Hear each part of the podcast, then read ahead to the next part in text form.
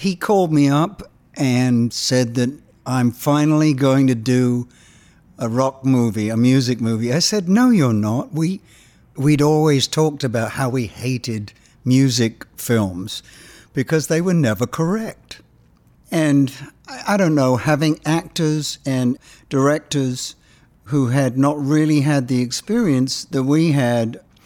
So I said, No, you're not. He said, Yes, I am. He said, Well, you, we don't like rock movies. And he said, I know, but I'm going to do it the right way. We spent a lot of time together. We rooted for each other as actors. He created Rock School.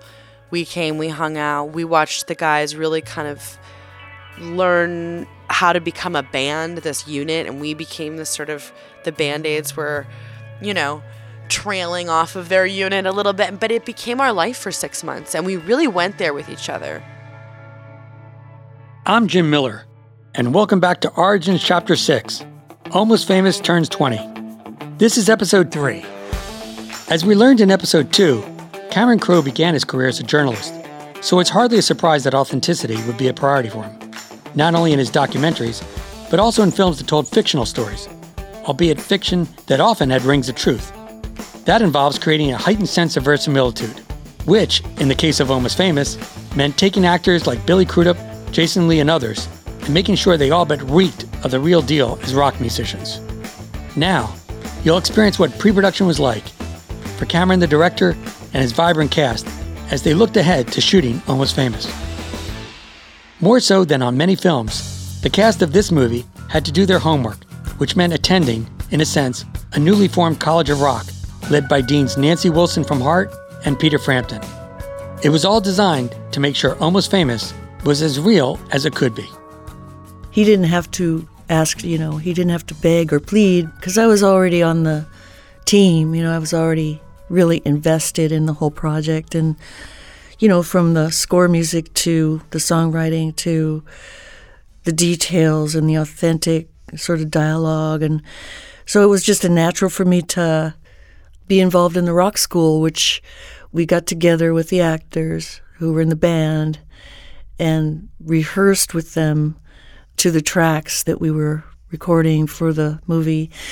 And Peter Frampton was also involved in that. He was around you know, he played on some of the songs for me too. Jason and Billy talked to me about being at rock school with Nancy Wilson and Peter Frampton for six weeks. I went to some of those too, even though I had no reason to be there. Oh, what was that like? Nancy Wilson has one of the coolest voices, speaking voices, not only singing voice, speaking voices that you've ever heard in your life. I go like, oh, "Hi, Nancy." She's like, "Hi, hi, Jimmy." or something. I was like, you can warm your hands on the sound of her voice. Macro, that is your voice. I mean, oh my gosh! No wonder. Look, I'm a comedian, and she's a sexy rock star. She's amazing. I love. And then this guy came up. He's like, "Oh yeah, and you can watch this if you want to do blah blah." blah. He's like, "Oh hi, I'm Peter." And I go, "Hey, how you doing?" Because he has short hair, and it was like blonde or gray. And he goes, uh, well, "If you want to," and I go, "I can play the guitar or do something." He's like, "Yeah." Well, when I did it on this, and you started talking about, I go, "Oh my god." are you Peter Frampton? Like, what? It was almost like the most bizarre thing in the world. You're like, I can't play it. Now I can't play the guitar. if, if you were like Doug Simpson or something I'd never met before, sure, I can play the guitar in front of you. Peter Frampton? Please take this guitar back. I cannot play guitar in front of you. You're a legend.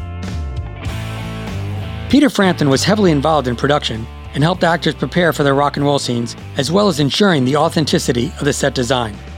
Many of the actors spent months preparing for their roles. Cameron Crowe and his wife Nancy Wilson of the band Heart contributed and co wrote three of the five Stillwater songs that appear in the movie. These songs include Fever Dog, Love Thing, and Love Comes and Goes. Another song that the duo wrote, Chance Upon You, was only included in the director's cut of the film. He said, Will you help me? And I said, Yes, I'd love. What do you need? And he said, Well, basically, I need your advice, sort of in an advisory capacity, to make sure things are right, time sensitive and all that. So my job was to work with uh, property and set design and people like that. When they had questions, you know, uh, where would the gear be? What sort of gear? What microphone? What the, you know, all that sort of stuff. So we gave me the title of authenticity advisor even the way you put the strap on the guitar in those days was different than we have strap locks now. We never had those. So, yeah, there were lots of things that you don't think about until you think about it, you know, and this has got to be correct. So, yeah, it was very enjoyable for me. Like that, I remember there was one question that the set designers came to me and said, So, would there be a crash barrier in front of the stage for this gig? This is the one where they're opening for Black Sabbath, Stillwater opening for Black Sabbath. I said, Yes, there would be a crash barrier. And they said, Would it be a wooden one or a metal one? And I had to call my old stage manager from that time period to ask that question. When Brad Pitt heard that Peter Frampton would help him with guitar, that was the closest he ever got to being an almost famous. He was so happy about that. And then we lost Brad, and Peter said, Well, I'm going to stay in and help whoever you have.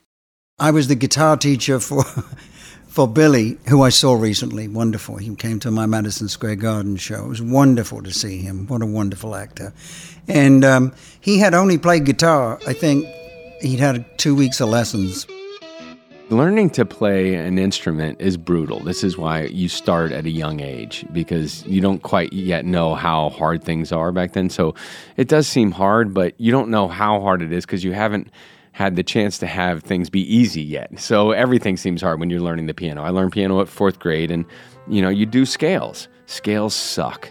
My mom's like, "Have you done your scales today?" No, I don't want to do my freaking scales, mom. Well, you could. You don't want to do any of it. And then maybe over two years you can play a little concerto or something, and maybe over six years you can start to develop your own material or whatever.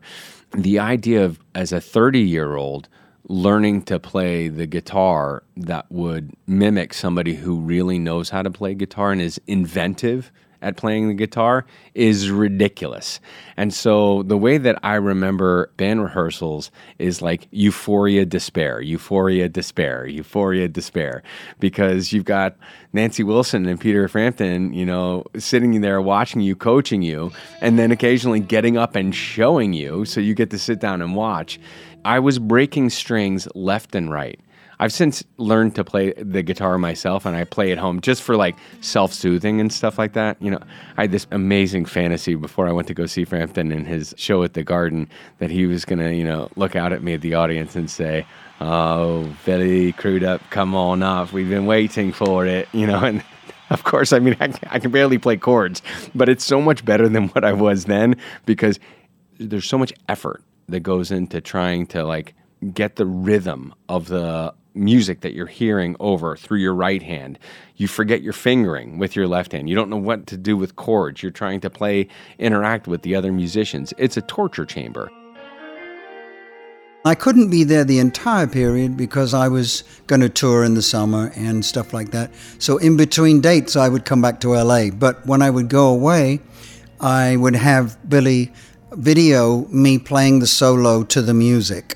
And then he would look in a mirror and work out what it was so that he could keep practicing. We watched all kinds of videos of, you know, The Who and Zeppelin, and here's the body language of a rock band. And Billy Crudup was just an incredible actor who really, I think, captured, for someone who hadn't really played guitar before, he really captured it. He had the slouch it's like I always told him, you don't want to have good posture on a rock stage. You really need to slouch. that we were going to be filmed was excruciating. So for me, I'm sure they have some footage of it. I wasn't a hat full of joy.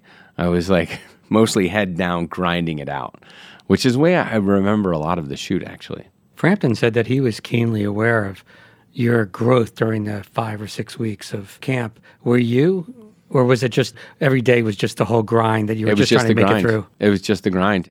We sit down and start, and I need to show him how to play the solos that Mike McCready has done on some from Pearl Jam, dear friend, and also on the two that I did a solo. He didn't know how to play it as a teacher.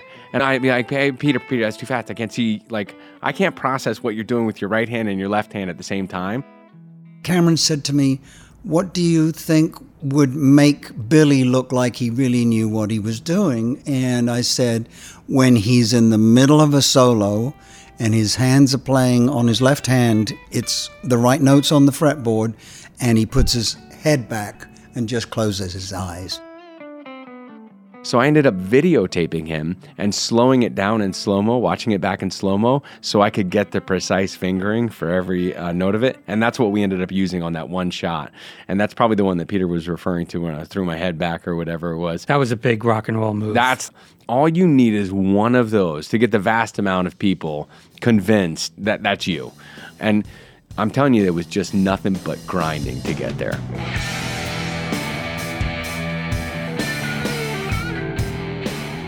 It was a big yes moment when Billy just he knocked it out of the park as far as being authentic, and uh, he does that with every character he plays. If he's long distance runner, he becomes a long distance runner. If he's a guitar player, he becomes a guitar player, and um, I have the utmost respect for Billy. I just have to give a lot to Billy Crudup too, because you know we were up against it, and um, it's hard to find somebody who can play guitar and give you the acting moments that he gives you. He's a fast study, and you could see during the dailies that you know, he wasn't a very experienced player, but cutting around him worked really well. And you know, you don't really want to look at somebody's fingers for that long anyway. Last night I rewatched Heart's introduction into the Rock and Roll Hall of Fame. And of course, thank God you played Crazy on You. And, you know, when you start that exquisite opening of yours, which I love how you always change it and you never know when we're going to get to the big leg kick and the words, but, uh, but, um, the big kick. I mean, that to me is like being a rock star. What is the essence of that? That command of the stage and just knowing that everybody's looking at you and yet feeling so powerful. Were you able to talk to him about things outside of how to play guitar? Oh, yeah. In terms of what it means to be a rock star? Totally, yes. What it feels like to feel larger than life on a stage and with, again, like that super electric energy and the feeling of being, you know, up there with a big, loud rock guitar. Like, you know, if you're just there without a guitar on, you're way more vulnerable than if you're holding a guitar and it's really a loud guitar and you've got people, you know, cheering you on. So that's quite an experience that's hard to describe, but it's really high energy and it's larger than life. So I think he captured that beautifully too, and all of those guys did in the band. They were watching a lot of videos of early Zeppelin and Billy and Jason kind of just morphed into rock stars, you know, which was perfect. But, you know, always asking every now and again, is this okay? Is that okay? so? I was always there, or Cameron was always there because he was a, an expert anyway. Because he'd been on the by the time he made almost famous, he's almost done as many tours as I have. So he knows what he wants. He knows what it's supposed to be like, and, and that's why he was the perfect person because he traveled with all these bands and learn what it's all about and how real it is. We see in Almost Famous, of course, Penny and the rest of the band aids. I'm curious, you know, when you were touring back then and through the years, is there like a male version of band aids that follow groups like Heart around? And so you always know that there's these up the ramp, so to speak, there's all these guys waiting for you and who love you and adore you. No, there was. That seems there was awfully never. unfair. There's never an equivalent that I've ever seen of male band aids, groupies around a, you know any heart shows ever. And it's interesting because the girls were ever present, always there, always willing to kind of you know get their thrills with some guy that's about to leave town.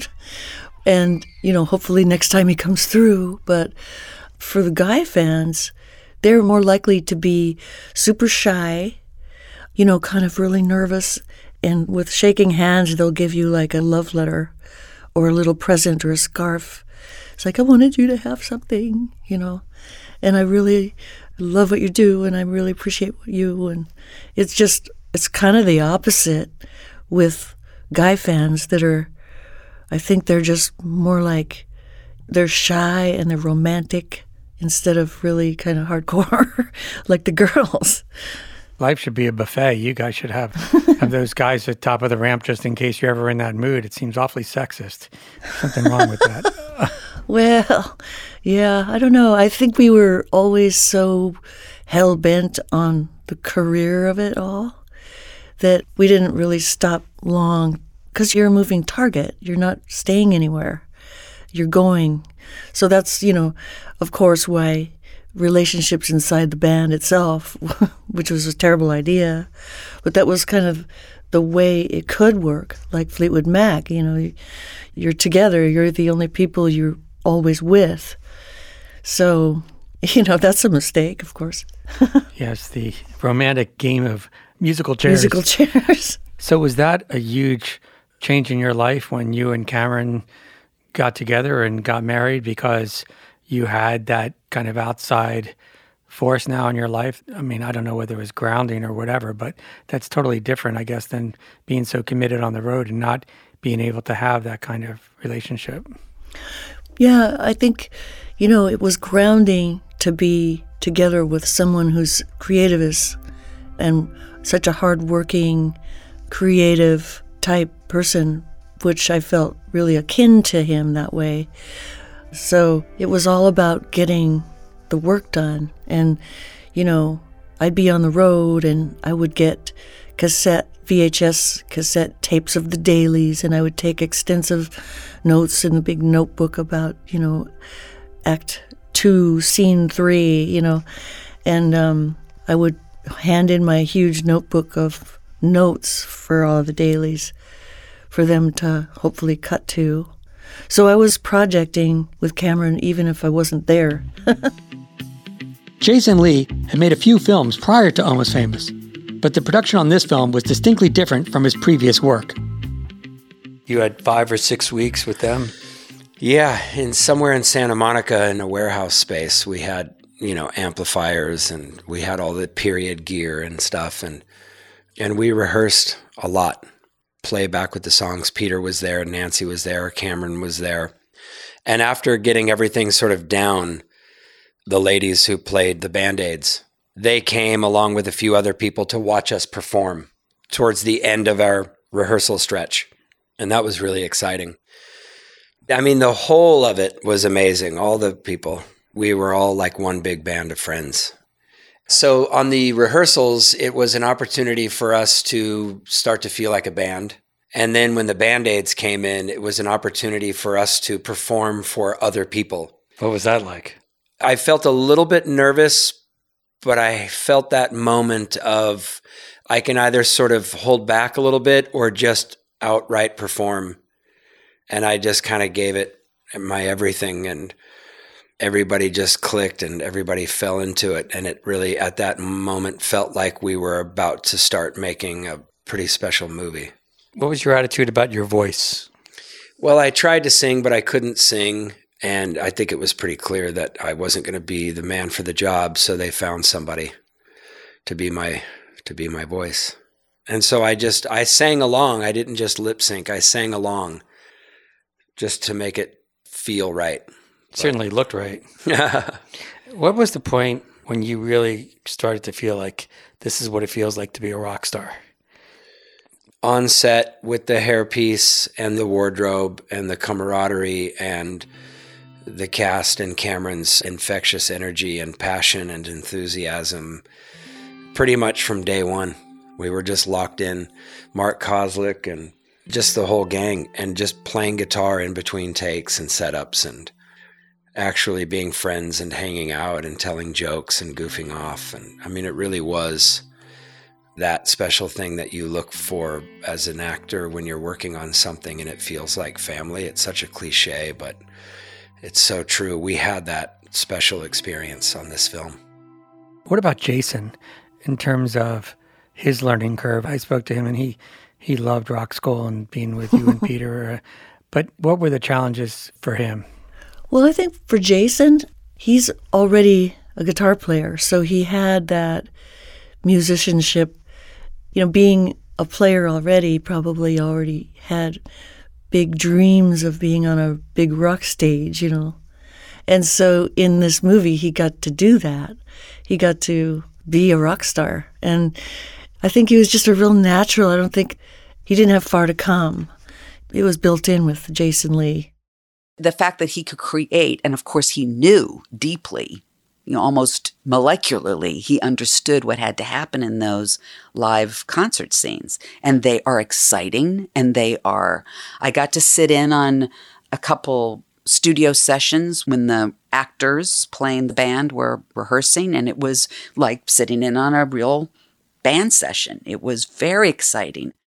Your character is complex because, on the one hand, it feels like he wants it more than Billy's character and wants the success and wants the recognition. But on the other hand, there are so many sardonic lines and so many wry moments that you have that you can tell that you're not taking yourself too seriously as well, right? Yeah, that's probably true. Or it's just a guy's, you know, it's a way of sort of hiding. I mean, Jeff's more insecure, whereas uh, Russell's, you know, he's more sort of existential about it. I think he's just more neutral. Jeff's more worked up and high strung and he wants it to be a certain way and all of these things. And he's just ultimately more insecure. But at the same time, he does have a good argument that it was his band. So for Russell, I think he kind of grew up feeling like he was really good at guitar and he really liked playing guitar. And then all of a sudden, there's 30,000 people in front of him. How do you make that transition? And one of the ways you do it is clam up. So you don't tell anybody anything so that they allow to believe that you have this kind of mystical quality. And I think you see that in a lot of uh, musicians. And for myself, actors, I didn't say shit for the first 20 years I was working just because you don't want to undermine anybody's ability to imagine that there is some sort of magical process going on. It's much more fun if it's elusive, they believe you're the character, they think that you're just kind of channeling somebody. That that works better for the form. Well, in the case of Russell though, I think there's a real huge judo move that you pulled off because we know that Russell isn't really buying into the capital R rock and roll mystique, and he doesn't even covet that, right? In fact, he wants to make fun of it. And yet, his moral ambiguity about living that life and his whole relationship with Penny and everything else, the Faustian bargain he's made. Or to avoid expressing it. I think Russell's main conflict there is he wants to give this kid a wink and a nod about something that the kid doesn't know anything about yet. So, most adults, when you go, hey, let's just keep this on the DL. They're not going to ask questions till later. They, they know that something is up. They're not going to be too curious about. But you tell that to a 15 year old, particularly one who wants to write about what's going on. That's just going to send them into a tailspin. So part of Russell's job was to try to help curate that experience for him, and that's where I think you find some of the charm between them. Is that he likes the kid. He wants to help the kid. He also knows that he's got a job to do for the band. And then he starts to feel like he's got a job to do for the kid. But there is all these conflicts, right? There's a conflict with William Miller because he wants to be protective. He wants to even, at times, it seems like he wants to play a mentor, but then it's the enemy.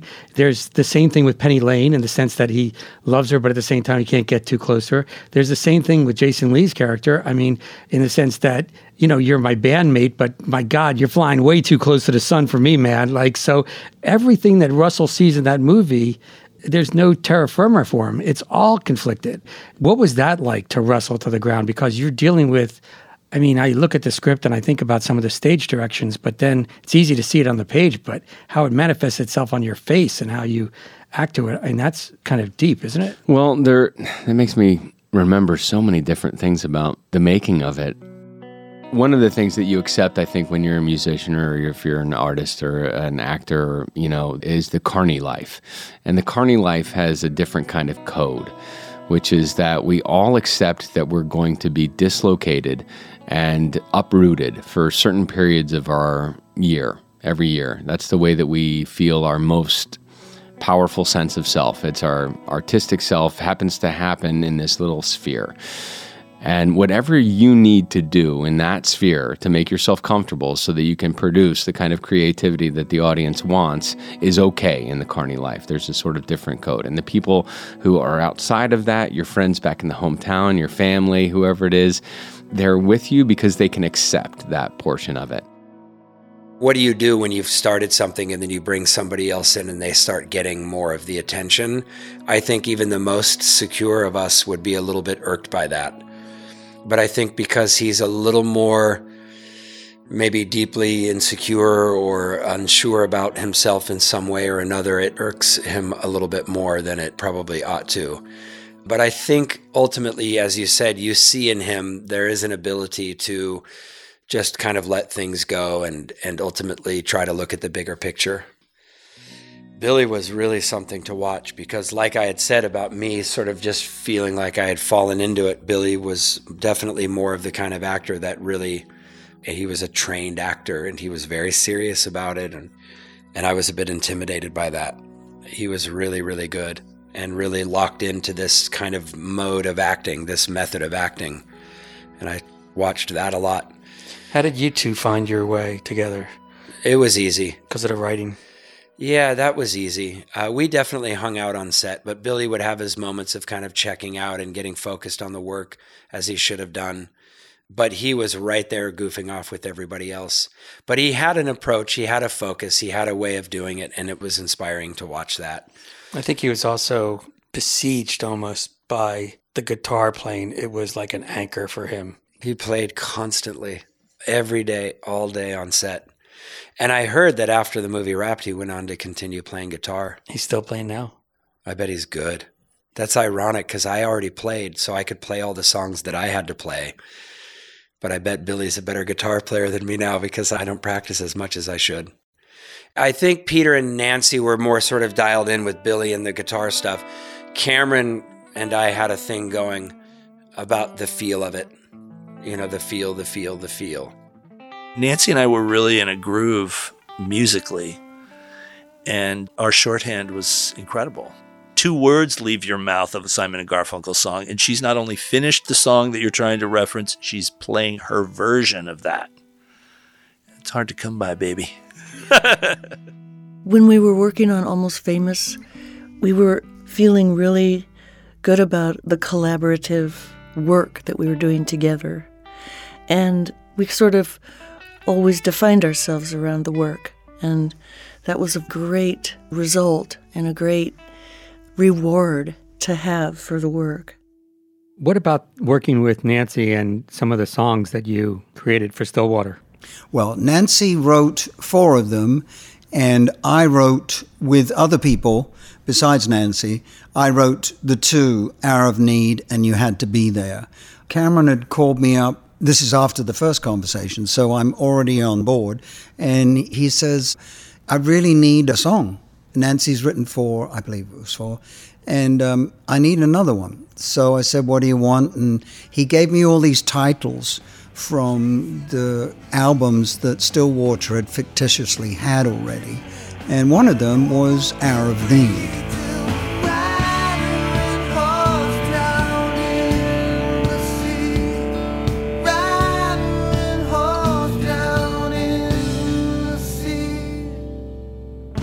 So I came back to Nashville, and Gordon Kennedy and I wrote Hour of Need, did a quick demo of it. I flew back out to LA to play it for him. He loved it, uh, thank goodness.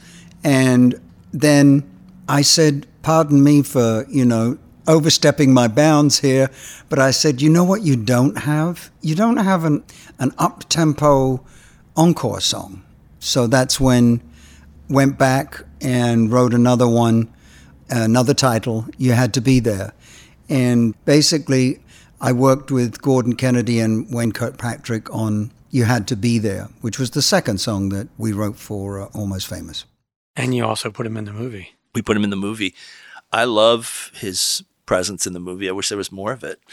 Yeah, I mean, he's like a little not so little. He's a an X factor in the movie for sure. You can feel him kind of behind the scenes, the way he helped the band. There's a lot of Peter in Almost Famous. Your last role in the movie was actually in front of the camera acting, and I guess it was you were the road manager for Humble Pie. Is that right? Yes. Well, Cameron said to me when he first gave me the script, he said, read through it and there's a character in there that I think would be good for you. I said, You're kidding me? He said, Yeah. So anyway, I read through it and I go, Well, this part would be good for me. I like and I picked one of the lead roles, of course. And he said, No, no, no, that's not what I meant. so so he said, Read it again. so I read and there, you know, is Reg, um, Humble Pie's road manager and I realized that that was the part and loved it. What a great twist, lovely comedy there of me being Humble Pie's road manager. Well, you do get to be in that poker game, which results in uh, Penny getting purchased for 50 bucks in that case of Heineken, right? That's right. Yes, that's right. And um, I remember saying to Billy, I said, okay, I've helped you. Help me. How am I doing? so he gave me a couple of pointers, which was great.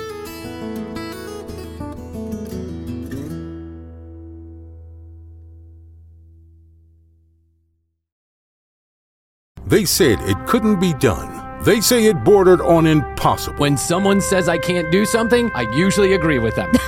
and now, against all odds, this completely mediocre comedy podcast has done the unthinkable.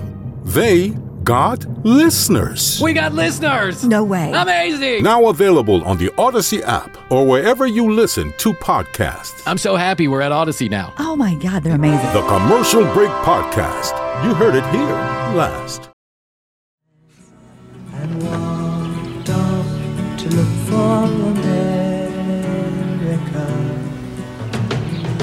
One day, you'll be cool. Kathy, I said as we boarded the bridge. Look under your bed. It'll set you free. When you were working with Patrick, he told me that you gave him a stack of albums, which begs the question what was that pile like? Do you remember any of the selections? It's mostly the albums that you see at the beginning of the movie, the stuff that his sister gives him. Those are actually my records. He said, I want this stuff coming out of your pores. he gave me, yeah, a big box when I came back. I think it was the time when I read with Brad Pitt. He gave me a huge, basically, mix CD. He had made a bunch of mix CDs and then a bunch of just albums like the Allman Brothers, Simon and Garfunkel, Led Zeppelin, lots of Joni Mitchell, tons of stuff. And um, basically, like, you know, I flew back with that box of music and started listening to it all.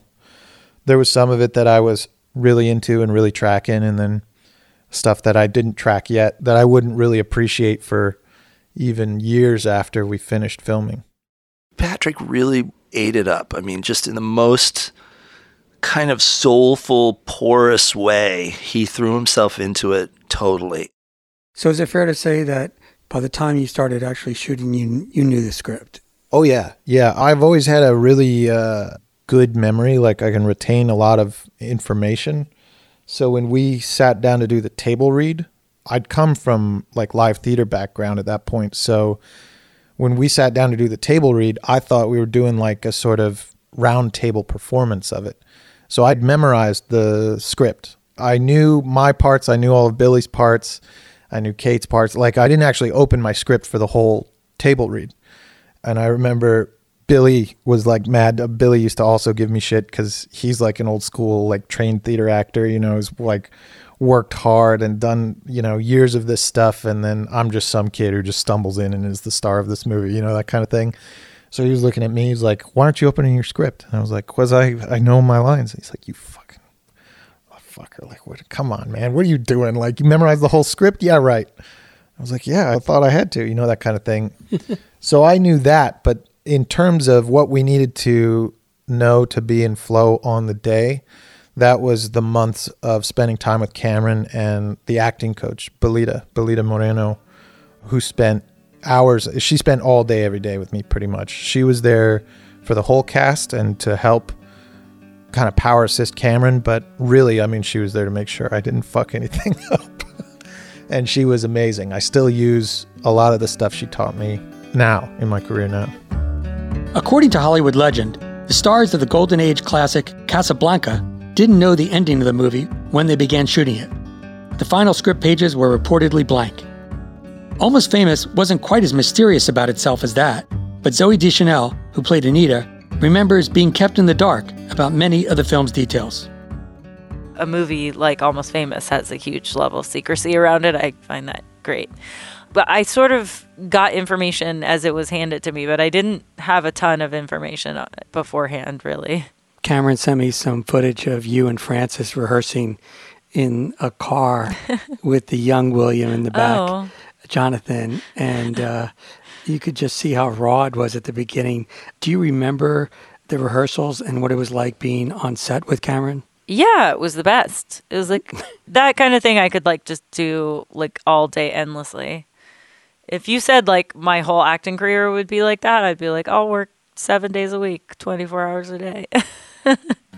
Unfortunately, it's not all like that. But yeah, it was absolutely delightful. So fun.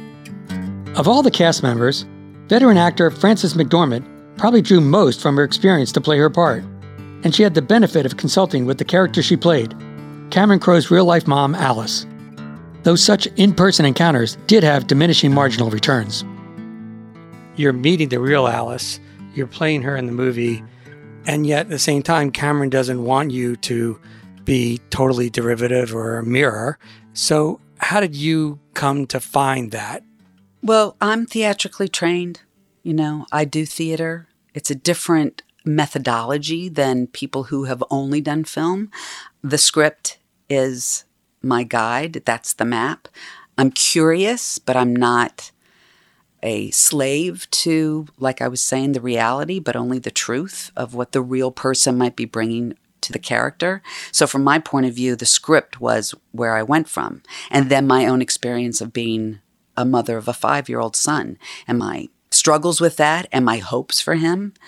You know, the one thing that I think we parents are privileged to nurture a human being and given the privilege of watching them grow into an adult. And I think that was what was evident in the screenplay is that relationship, that very, very unusually open relationship that the two of them had. She really understood the kind of essential spirit of my mom. What's funny is my mom, such a control person, you know, she, um, I could tell, like, when we were leading up to her meeting Frances, that my mom knew that Frances is a very powerful actor, but she just so wanted all the details to be right. I'm the same way. Did she feel that way about the script? Were you showing her pages? Yeah, yeah, yeah. My mom, very close relationship. I'd share all kinds of stuff. And would she push back and say you're Well, she what she would say, and this is so fun to talk about. What she would say is, "Don't make me a stereotypical mom. I was not a stereotypical mom. I took you to see Carnal Knowledge when you were twelve or ten or whatever it was." And she didn't want to be like a footloose mom. Like, there's no rock in the house. It, it really was. She just thought that the wrong people were trying to shove their hands in the pockets of adolescents, you know, to steal their money for like salacious stuff. Like, she had the teacher's point of view. Like, it's just not a good lesson, you know? so percentage wise for those of us who don't know your mother? How close is it? I put it at 90%. Wow. Well, I always, always felt supported by Alice. I never felt judged. There was nothing she could ever say to me that didn't make me only want to honor the gift that Cameron was giving her. But the way that I approach, because I played other characters based on real people, quote unquote, it's like when a screenplay is based on a novel or an article or an actual event. It's still a fictional narrative. It's no longer the reality. It's a truth but not a reality. And where it became true for me was in an improvisation we did that takes place in the early part of the film with the younger Michael, who was playing William. We were improvising an early scene where we were walking down the street and we had talked about what books we had in common. And we both had read To Kill a Mockingbird. And so we were having a conversation about Atticus Finch. And he said something about him being single dad. And I said, Yeah, but what about Calpurnia? You know, she was pretty amazing too. And Michael responded he knew what I was talking about. And so for me, that exchange between Michael and myself was the truth of the exchange between Allison Cameron, that there was a real intellectual curiosity about their mm. relationship and that that led to her trusting him and understanding that he, even at 15, could make a decision for himself. If you want to be Atticus Finch, oh, that makes me feel so good. I like him. Why? Well, he's honest. Yes. He he stands up for the right thing. Yes. And he's a good father. He is. All by himself. I mean, Did what all by himself? raised his kids. He didn't raise them by himself. Excuse me, who was the woman that came to their house every day? Calpurnia. Calpurnia. William goes into a world that his mother clearly didn't celebrate. She was a teacher, but he's not even around for his own graduation. In real life, you didn't go to college. But yet, Easy, easy, that- easy with that. Come on. but There's still clear- time. There's still but- time. But it's clear that your mother or Elaine was a very big part of William. So when you watch the movie, you realize that he's doing something for the majority of the movie that his mother disapproves of. And he's not reading Goethe. And yet at the same time, there's a bond and some shared sensibilities. It's just like an inner core that connects them so much, maybe that everything else on top of it, it's okay if it goes separately. I'm just wondering if you could just speak to the real attachment between William and Elaine in the movie and, and how that survives despite the fact of all the circumstances of the movie. Wow. Well, I think the kind of inner story of Almost Famous is a lot about William and Elaine. And there's a hurt in that family. I think the kid wants to fix things. And if he can make his mother happy or feel like he's achieved something to kind of help mend the family, which is below the surface of Almost Famous, that's really the other victory that he's going for. That's why he brings his sister home. That's why he brings his sister home, and it's why he wants to teach his mother a teacher that he can do that and not become part of the teenage wasteland, that he actually can bring home a golden fleece to help that family. And that's what I see when I see Almost Famous. So, in a way, Elaine becomes a student. totally Elaine becomes a student. And that's the scene that didn't make it into the movie, which they try and teach Elaine about the greatness of Stairway to Heaven, which is really the greatness of Frances McDormand, who I believe went through two days of sitting there being filmed, listening to Stairway to Heaven, giving you every little kind of twitch and twinkle for that sequence. Why did you decide to take the Stairway to Heaven thing out? it was just too long, Jim. It was like, you know, the song is eight minutes long, and the joke is that she has to sit there for eight torturous minutes and hear it all while they're just like, you know, like playing air drums and everything around her, like they're having a party with Stairway to Heaven, and she's sitting there just like, you know, wall eyed trying to get through it. But it is about teaching, it's a lot about a teacher but it's like you're very right on the money when you say it's about teaching Elaine, the great teacher, about life, family, and music. Because the original ending of the movie is she plays a song for the kids. So he's able to teach her that along with Goethe and Edgar Cayce and all the other people she name checks, you know, there is a philosopher named Neil Young. There's a philosopher named David Bowie. There's a philosopher named Joni Mitchell who has equal weight. Coming up next on episode four, It's All Happening, Origin celebrates the 20th anniversary of Almost Famous by taking you onto the sets and locations from the beginning of filming all the way to the end of the shoot. It was a long one, and the stories and moments shared by Cameron and the cast, some never before revealed, will, I hope and believe, stay with you for a long time. In a way, it becomes a Cameron Crowe masterclass in filmmaking. For Origins, this is Jim Miller. Onward. This has been a production of Cadence 13, executive produced by me, Jim Miller, and my valued colleague Chris Corcoran, who kicks ass running all content for Cadence. I do the writing and reporting for Origins, but the actual podcast is produced, edited, and mastered by my brother in arms, Chris Basil, a legend. Our producer and engineer is Terrence Malangone, who always makes the studio feel like home. And I also want to send a shout out to our marketing slash PR team, Josephina Francis, Hillary Schuff, and Kurt Courtney, along with Lizzie Denahan and the rest of the sales team. Corny as it may sound, I'm damn lucky to have all these people on Team Origins.